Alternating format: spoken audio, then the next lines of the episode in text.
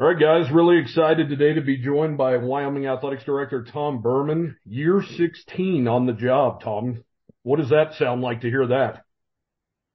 Um, it doesn't seem like it's been 16 years. Um, I still love what I do, but um, it's pretty surprising. I never thought I would survive 16 years. So, um, but it's I still enjoy it, or I wouldn't do it. Yeah, I love it. Absolutely. Well, Jared's got a question for you right off the bat, and it's something that I didn't even know about you, Tom, and I'm really excited to hear this answer. Tom, you started your career in athletics as a basketball manager under Jim Brandenburg. How did that come about? And in your opinion, how many players would have transferred off of that 1987 team and followed Brandy to San Diego State? Um, well, hypothetically, obviously. Let, let me let me say it this way: I think very few would have followed him but I think most of them would have left. Um, no, I, I take that back, Jared, because winning solves all issues. I mean, Coach Brandenburg w- would be the hardest coach to play for that I've ever been around. Um, as far as his expectations and the way he managed the team, bar none. Um, but kids, even today, are pretty resilient when they're really good.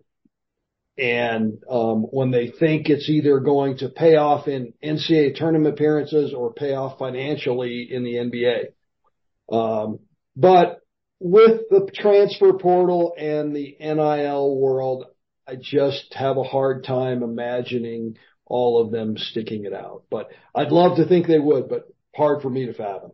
Yeah. But how I ended up doing it, um, I, originally my, my love was basketball. I wanted to be a player. I wasn't good enough. Um, and quickly learned that. And fortunately for me, Coach Brandenburg, uh, hired me one year to just work camps all summer when I was like a freshman in college or maybe a sophomore. I can't remember. And I worked like four weeks of camp and worked hard because that's the way I was raised, and that led to uh, a manager's position, and then doing some more summer camp stuff for him. And then when he went to San Diego State, um, I thought about going with because at the time I wanted to be a coach, but I was blind. I, I'm glad I made the decision I did, but back then I was angry that he was leaving Wyoming to go to San Diego State. I didn't really get the business side of it, so I was like, "What are you doing? This is crazy." And I was mad, and so I stayed behind and um, ended up transitioning into administration. Good. Um, speaking of the fi- the Final Four and the NCAA tournament that just happened, um, obviously San Diego State making a run to the title game. Um, can you explain how the units are distributed and the estimated amount that Wyoming will receive and how you will use it? Yeah. Um, can't tell you how we're going to use it. I don't know at this point, but the, every unit is the same, whether you're in the, the games in Dayton, Ohio, or you're in the semifinals. It's the same value per unit, and all units are shared equally. So this year, we because of San Diego State's run and the number of teams we got in the NCAA tournament, even though all the others lost on their first game, we built up quite a quite a allotment of units, and it appears that the number will be somewhere in the neighborhood of $215,000 per school for six more years. They, the NCAA holds it and pays it out over a six-year window. So that's great. I mean, you're in, in reality, it's $200,000 increase to your budget that we weren't banking on. I mean, we always budget. I think as a, the league advises us to budget for three units, if I remember correctly. Um, and that's assuming three teams get in or one team gets in and wins three games, however you want to look at it. And um, that's that's basically how we budget.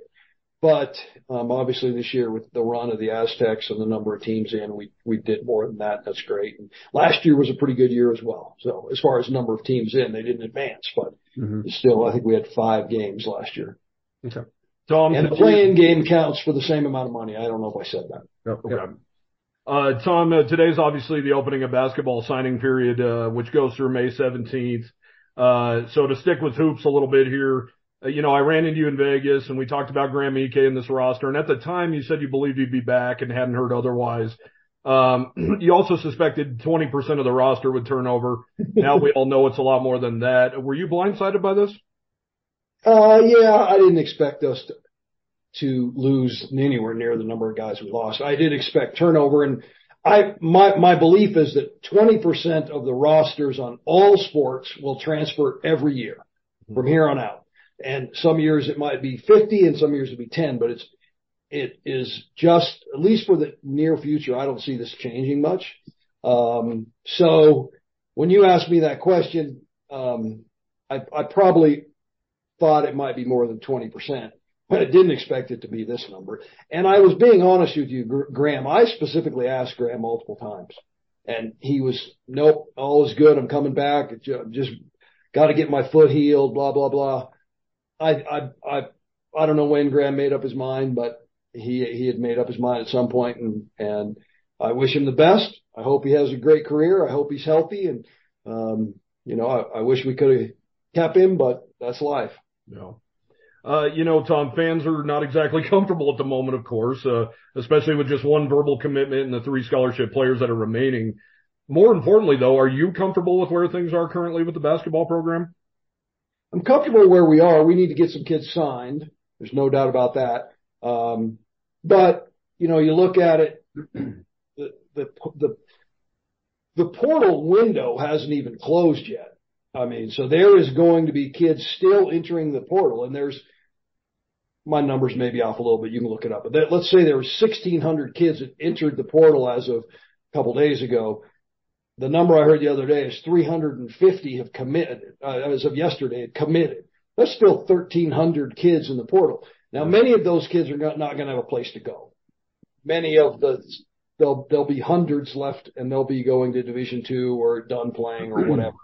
Um, that's just the nature of the numbers game. But um, I know Coach felt good about the visits he had last week, um, and I think he is expecting to sign some from that group. Um, if I remember right, we had four or five visits. I, I'm sure he's not expecting to sign all four, and I'm not even sure he wants all 4 mm-hmm. uh, but he, we've got to get some players. I will say, if you go back in the roster, you look when Coach Shyatt was here, he he won many games with 11 or 12 kids on scholarship. He didn't like 13. Um, so uh, it wouldn't surprise me if we didn't get to 13, but we got to get to 10, 11. Sure. Uh, you know, Craig Bohl went through this. He lost double digit players to the portal after the 21 season. Uh, in talking to a good majority of those guys, Tom, a common theme arose that they all felt like they didn't have a relationship with Craig and felt like he was too old school. Um, are you seeing that with Linder at the moment? And like Bohl, will he have to do some self-reflecting and make some of those changes about the way he goes about business in this new age?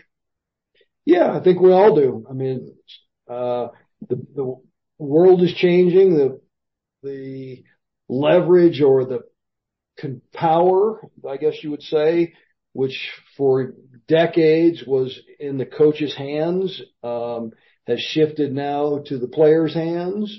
Um, now I think hopefully for it's it's just like anything the pendulum has probably swung too far we got to come back to the middle and hopefully there's a way to do that it looks complicated to get there right now but um yeah i think every coach is going to have to adjust to the current landscape i mean you have to have a closer relationship so it's more difficult for a young man or a young woman to walk in your office and say they're out if if there is if you have kids texting you that they're out, that means they're not very connected to you.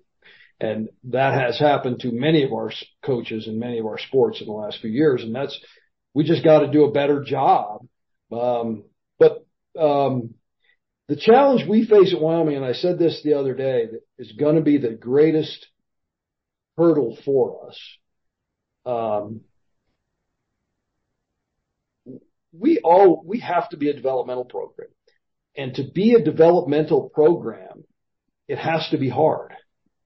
It cannot be easy. I mean, we, we are not going to get the same kids that the Aztecs get, or even, I hate to admit it, even that CSU probably gets, okay? But if we, in the past, if we could do our job of developing young men and women and growing them up in our program and putting them in positions where they might have been uncomfortable but they overcame. You learn so much in that experience, whether it's strength conditioning or practice or academics, we just, you, you got to get pushed a little bit. Um, how do you balance that with the current landscape of I can walk out the door anytime and find a landing spot? And it's, I mean, these kids come to us often having played for multiple high schools and different AAU teams. It's just what they do. And we got to get, we got to find kids that haven't done that, that have stayed with the same high school, stayed with the same club coach and fought through some adversity and bring those kids to Wyoming and, and coach them in a fashion that, uh, that works here. Because if we just all of a sudden flip it 180 and decide we're to, we're to be really nice to everybody all the time. We're not to put anybody in a tough position. We're not to hold you accountable. The wheels will come off so fast. I mean, we can't do that here. And I don't, I think there's, there's thousands of kids that want to be coached and they want to be held accountable and we just got to figure out how to manage it. But having said all that, it's 2023 and they got to love you. Yeah. Uh, last one hoops wise for me, Tom. Uh, you know, we know an investigation was launched after the season. Is that still ongoing? And if not, are you satisfied with the feedback you received? Yeah, it's done and I'm, I'm satisfied with it. We met with, uh, every person in the program, every coach, every administrator, every the strength conditioning staff, the sports med staff, etc., um, and feel good about it. Um, switching gears here to the NIL and a, a possible collective. How could one be set up, and what are the rules and regulations behind one being set up?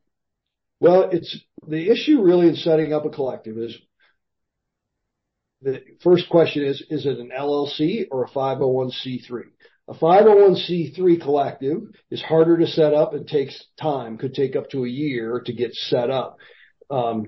If you can find a chair, a, a nonprofit that's already set up and they agree to allow this collective to become their focus and they change to that, then you can, you can go that route. And that's how some schools have set up 501c3s that have been quicker. Um, many have been LLCs. Now, when we talk to our donors, the idea of giving to an LLC doesn't move the ones with money at all. They want a tax benefit for the most part. They don't want to just, I mean, in full transparency, the whole idea of NLI is hard, has been difficult for some of our people to embrace. They're coming around, but it's, it takes a one-on-one conversation to sell them on it that it's, it's a good investment for them. Um, but so we are having dialogue with people. We got to get somebody. We got to find the right people who who are doing it and will be um, respected because people are giving them the money. They're not giving it to us. So they're giving this collective the money. The leadership of that collective has to be very well respected. They have to be um, about the University of Wyoming, not a, about a sport specific collective. That's what's killing some of my counterparts. If you talk to some of the ADs now that in other schools, they, they started a collective and it became focused on XYZ basketball and not football. And so now the fans of football are upset and the coaching staff is upset at the coaches on the other side. So it's, it's pretty convoluted, but we're going to have to get more creative. We're going to have to figure it out. You know, we did a program last year with the Boys and Girls Club and, uh, probably raised about $300,000. The money was given to the Boys and Girls Club. The Boys and Girls Club then, uh, uh, managed it, managed some programming that was done through there and paid our student athletes. Um, worked well, but, um, you know, we lost a lot of kids. Yeah. And so, um, it didn't keep them here. Um, and that's kind of the common theme we're starting to hear from some donors. Wait a minute, I did this last year and I, it didn't help. Well, it might have helped. We don't know. But you're right. We gotta, we've, we've gotta find a way to get it done, um, sooner than later. Do incoming student athletes, when they're being recruited, ask about the NIL opportunities during They that do. process? Yeah, they do. And they, you know, we, for example, you know, you take Hunter Maldonado. Um, I, I don't want to say exactly what he made because it's no one's business, but he did very well in the NIL space, even for the Mountain West. Probably one of the higher paid kids in the Mountain West was Hunter Maldonado. Wow. Most of that fell on Hunter Maldonado. Uh, he really worked at it, was extremely creative and, you know, did not only made money on Opendorse, which is a platform where someone can go in and say, Hey, Hunter, I want to pay you a hundred bucks to do a shout out to my nine year old birthday. That he, he, he promoted that, marketed that and it worked for him. And then he did a lot of work with the Boys and Girls Club. He did some work with some private corporations around the, around the state. Other kids, it didn't work as well and they didn't work at it as hard, but many, many kids ask about how does it work? Um, have kids, have you had any success? And obviously our coaches talk about Hunter. Mm-hmm. Um, but, um, you know, there are kids that are in this space right now that are being guaranteed money and, and we can't, we're not really doing that and we, we can't really do that at this current stage we're in. And I know that it's on the website, the Opendorse is and stuff like that, but I feel like I'm a pretty engaged fan when it comes yeah. to Wyoming athletics. I didn't even know about Opendorse until about a month ago. Yeah. Two things. We got to promote it better. No doubt about it. Um, we also got to feel better about it. They take a pretty big chunk. So we are, before we go full steam in, we got to understand exactly, uh, if there's a way we can get a better cut for our kids. And then one last thing on this part of it. Could you explain a little bit more about the, what the Alston Awards are and how somebody qualifies for that? Yeah. So Alston money is, is, is not really an official name, but Alston was a lawsuit that ended up in front of the Supreme Court in 2021, I think. I can't remember. And if you remember, it was the case where 9-0 Supreme Court ruled against the NCAA. It was basically the kind of the last slap that the NCAA got. They were like, wow, we got to change the way we operate because the, the Supreme Court's going to rule against us every time.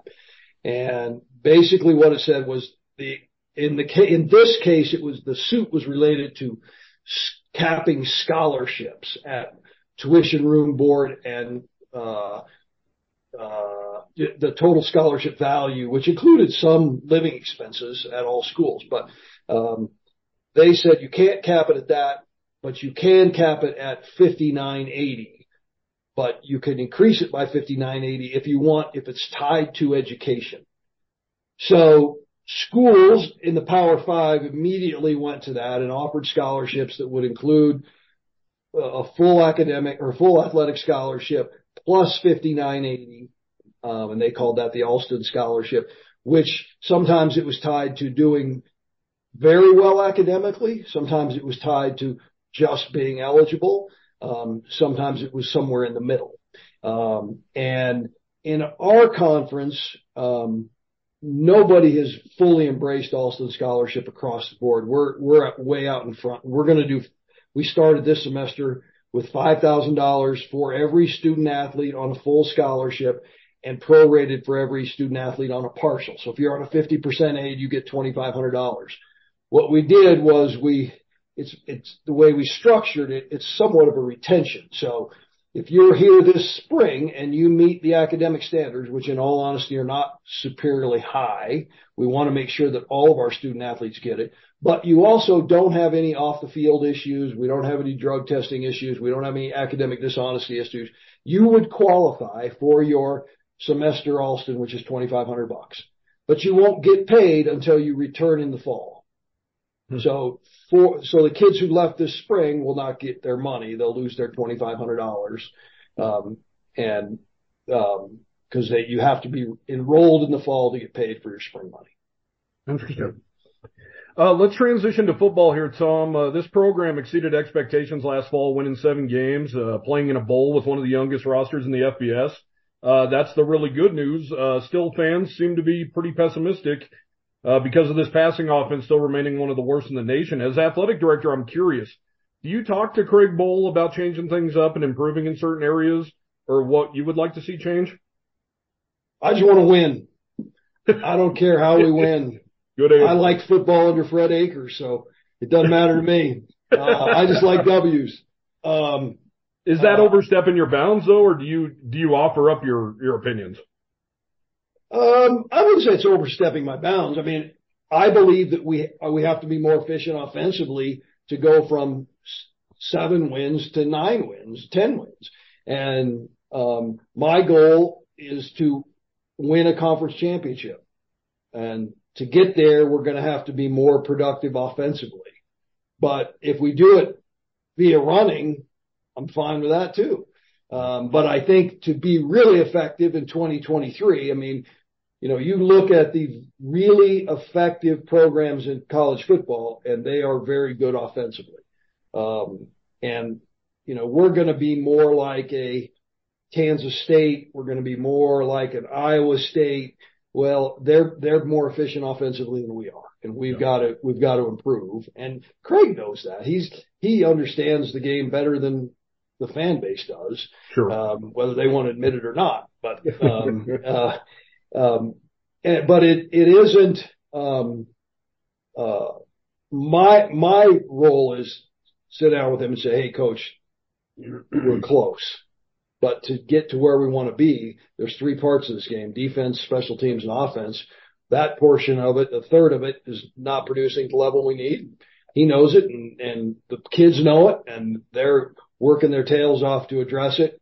Um, I don't always agree with how fans think we get there. I mean, they, they think if we throw on first down all the time that we're going to be really good on offense. And I've been here under Dave Christensen where we averaged 47 points a game and lost eight. So That's true. Uh, as we talked about earlier, the football program kind of dealt with that first wave of transfers in 2021. I thought this offseason the staff did a masterful job of not only keeping this roster intact, but adding some weapons like Northern Illinois' Harrison Waylee. Uh, what are your thoughts on the way the football program has navigated these waters? I think they've done a very good job. Um, I don't think we're out of the woods. I mean, you know, just to be, there's another transfer portal opening for football in May and there will probably be Wyoming Cowboys in it. And that's where our fans got to understand that sometimes a lot of the time it isn't about what we're not doing or what we're doing to these kids. It's just the nature of the beast. They're going to put their name in the portal and go, especially if they're not starting or if they're unhappy. It's too cold. They're doing crappy in school. They got a positive drug test, whatever it is. They're just going to put their name in and get the heck out. Sure. Um, and sometimes we, we cheer it, you know, um, that's just reality. Um, but uh, I think the football staff, Craig has done two things. One is I think he's made a concerted effort to be more available, be more be more visible to young people. Um, he's done a really nice job of accepting that we have to take transfers, we have to bring kids in. Um, and that was something that was he was strongly against. He's passionate about you know, he loved developing young people. He loved watching Andrew Wingard grow from 170 pounds to an NFL player. Well, there's going to be less of that. There is going to be less of that, but there also is going to be an Andrew Wingard who comes into Wyoming and plays for us for a year or two. Yeah. And that's going to be fun also. Right. Um, and, um, I think he's, he's come around to that and he's, he's excited about, you know, the running back from Northern Illinois and he's, he's excited about the development. Some, you know, a couple of the kids who came in last year didn't do much for us as, as transfers about where, what they might do this year. And we are still on the lookout for transfers. I mean, we have scholarships available. Uh, Craig Bohl's contract is up after the 2024 season. Can you tell us have there been any talks about extensions or anything? There haven't been. You know, Coach Bohl's at a stage of his life where I think we will sit down after each year and figure out where he wants to go, what's next for him. And, uh, um, I love having him as the head coach at the University of Wyoming, and I, um, he he represents us very well nationally. And I mean, obviously, the name of this game is winning, but we're we're pretty darn productive. I think we're going to be very good this year, and um, having him on our sidelines is valuable. Uh, Craig has mentioned uh, mentioned it. So a few players off the record, of course. Um, offers from other schools have happened. Does someone need to step up and really blow the whistle to stop this tampering from outside sources? I don't know if the NCAA would do anything about it right now. I don't know that they, um, I mean, you think about it and I'm, I, I don't want to say something that's going to get me in trouble, but there's only been one, as far as I'm aware of, there, there, it started out with all of this legislation as it relates to NIL and transfer portal.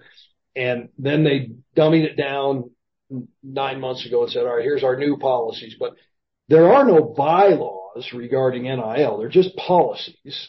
Um, and the only investigation that I'm aware of involved the two Cavinder twins at the University of Miami, which to me that says something. It says, I mean, there's, there's high profile football players bouncing back and forth for millions of dollars and basketball players.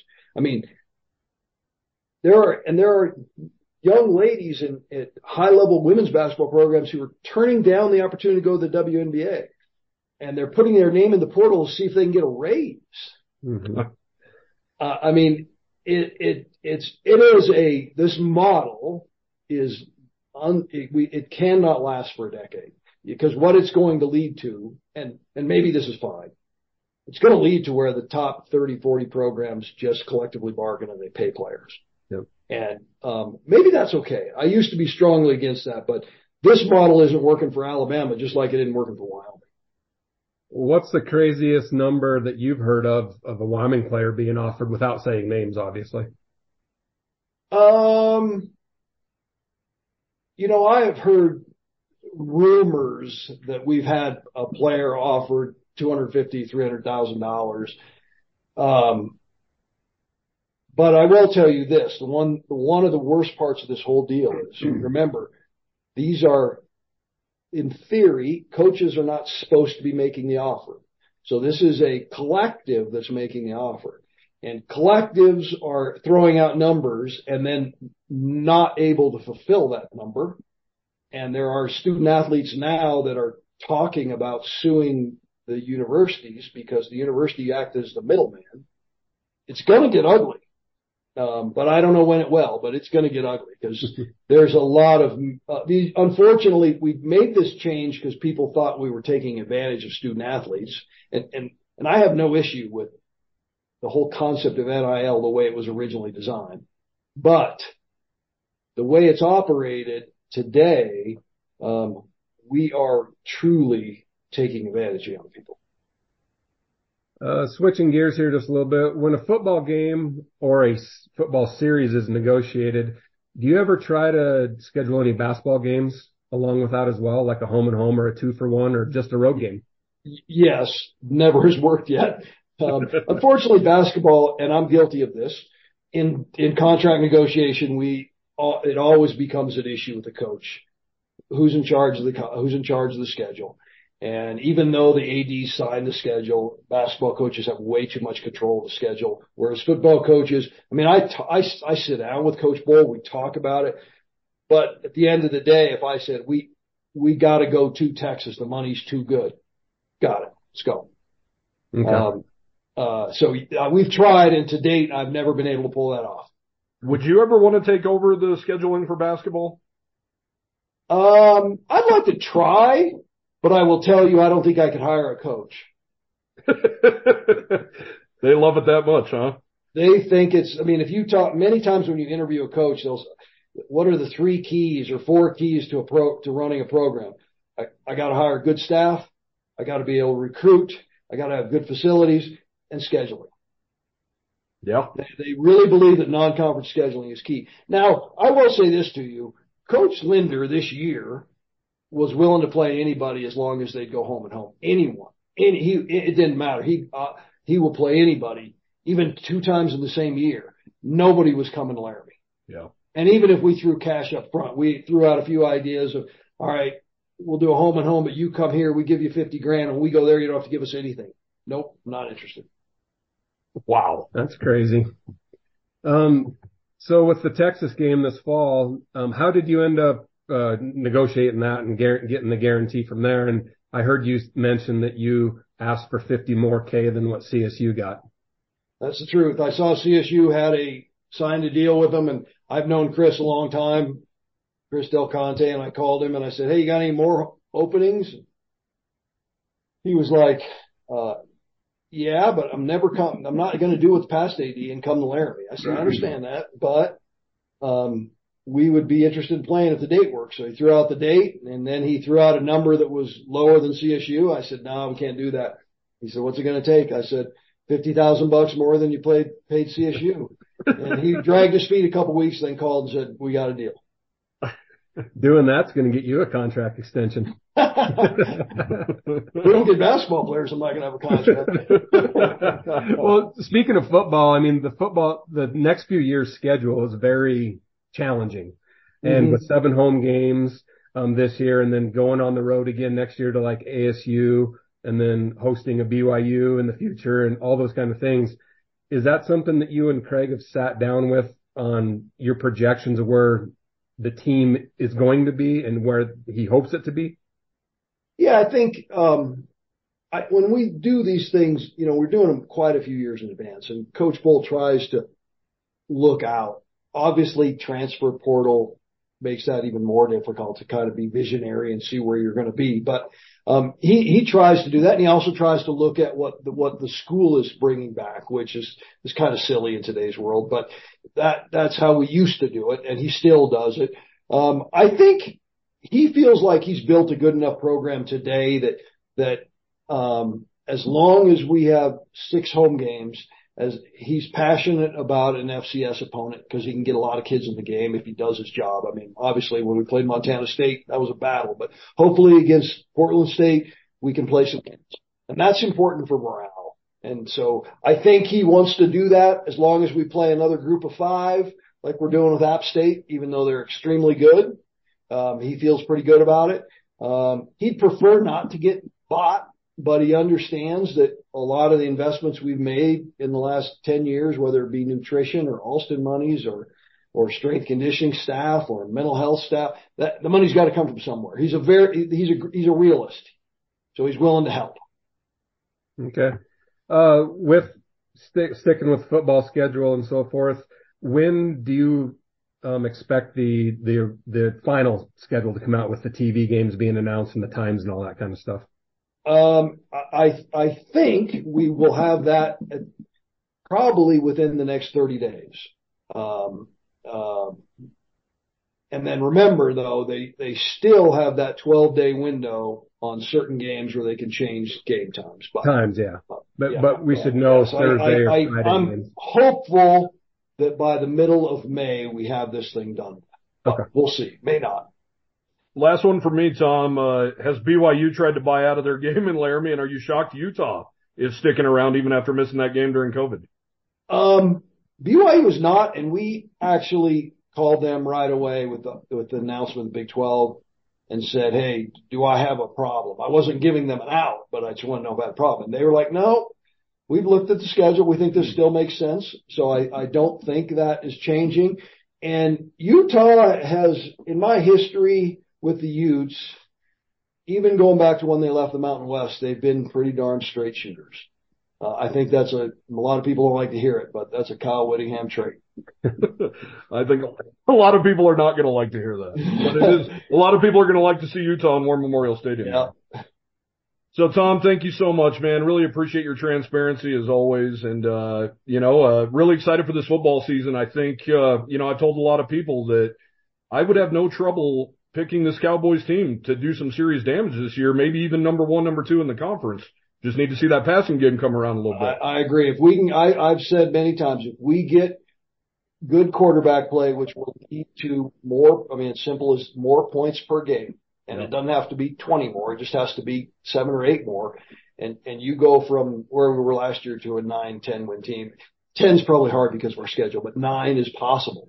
And, um, if you do that, you're going to be in a really good position to be competing for a Mountain West championship. The other thing I would like to say to listeners, because I, I know there's a lot of angst about Cowboy basketball and it was a very, very difficult year and the, the year and the pressure that these kids and this coaching staff faced are hard for the fan to grasp. And that played a big role in why this thing unraveled. I mean, it, we had extremely high expectations and coach Linder embraced them right from the beginning. And then it all started to unravel and, and he takes responsibility for it. He's not passing the buck. He's not blaming it all on, all on any one issue, but that stress and added pressure these kids faced added to a little bit of, not a little bit, I think quite a bit of what happened. I will say this. There's going to be a, a roster of 15 basketball players playing for the Cowboys next year, wearing Wyoming, and I think they'll surprise people. And I think, you know, just give it some time, give them, give them an opportunity to put a roster back together. And, um, I think Coach Linder and his staff have a very good plan and, and we will be happy with the product. Ken DeWeese told me that, uh, they're really excited for a reboot. And I think that's the perfect way to put it. Yeah. I mean, there's, there's no other way to describe it. I mean, we're starting over. I mean, we have Wenzel, Foster, and Caden Powell, and, um, that's it and a walk on. And I love the walk on, but it's, you know, we got to get some players around them. Um, and hopefully these, these coach, this coaching staff will do a great job of identifying kids who can stick around and, you know, we're right back to where we want to be. Well, he's done it before over Zoom calls during a worldwide pandemic. yep. Thanks, Tom. Appreciate you, man, as always. Have a good day.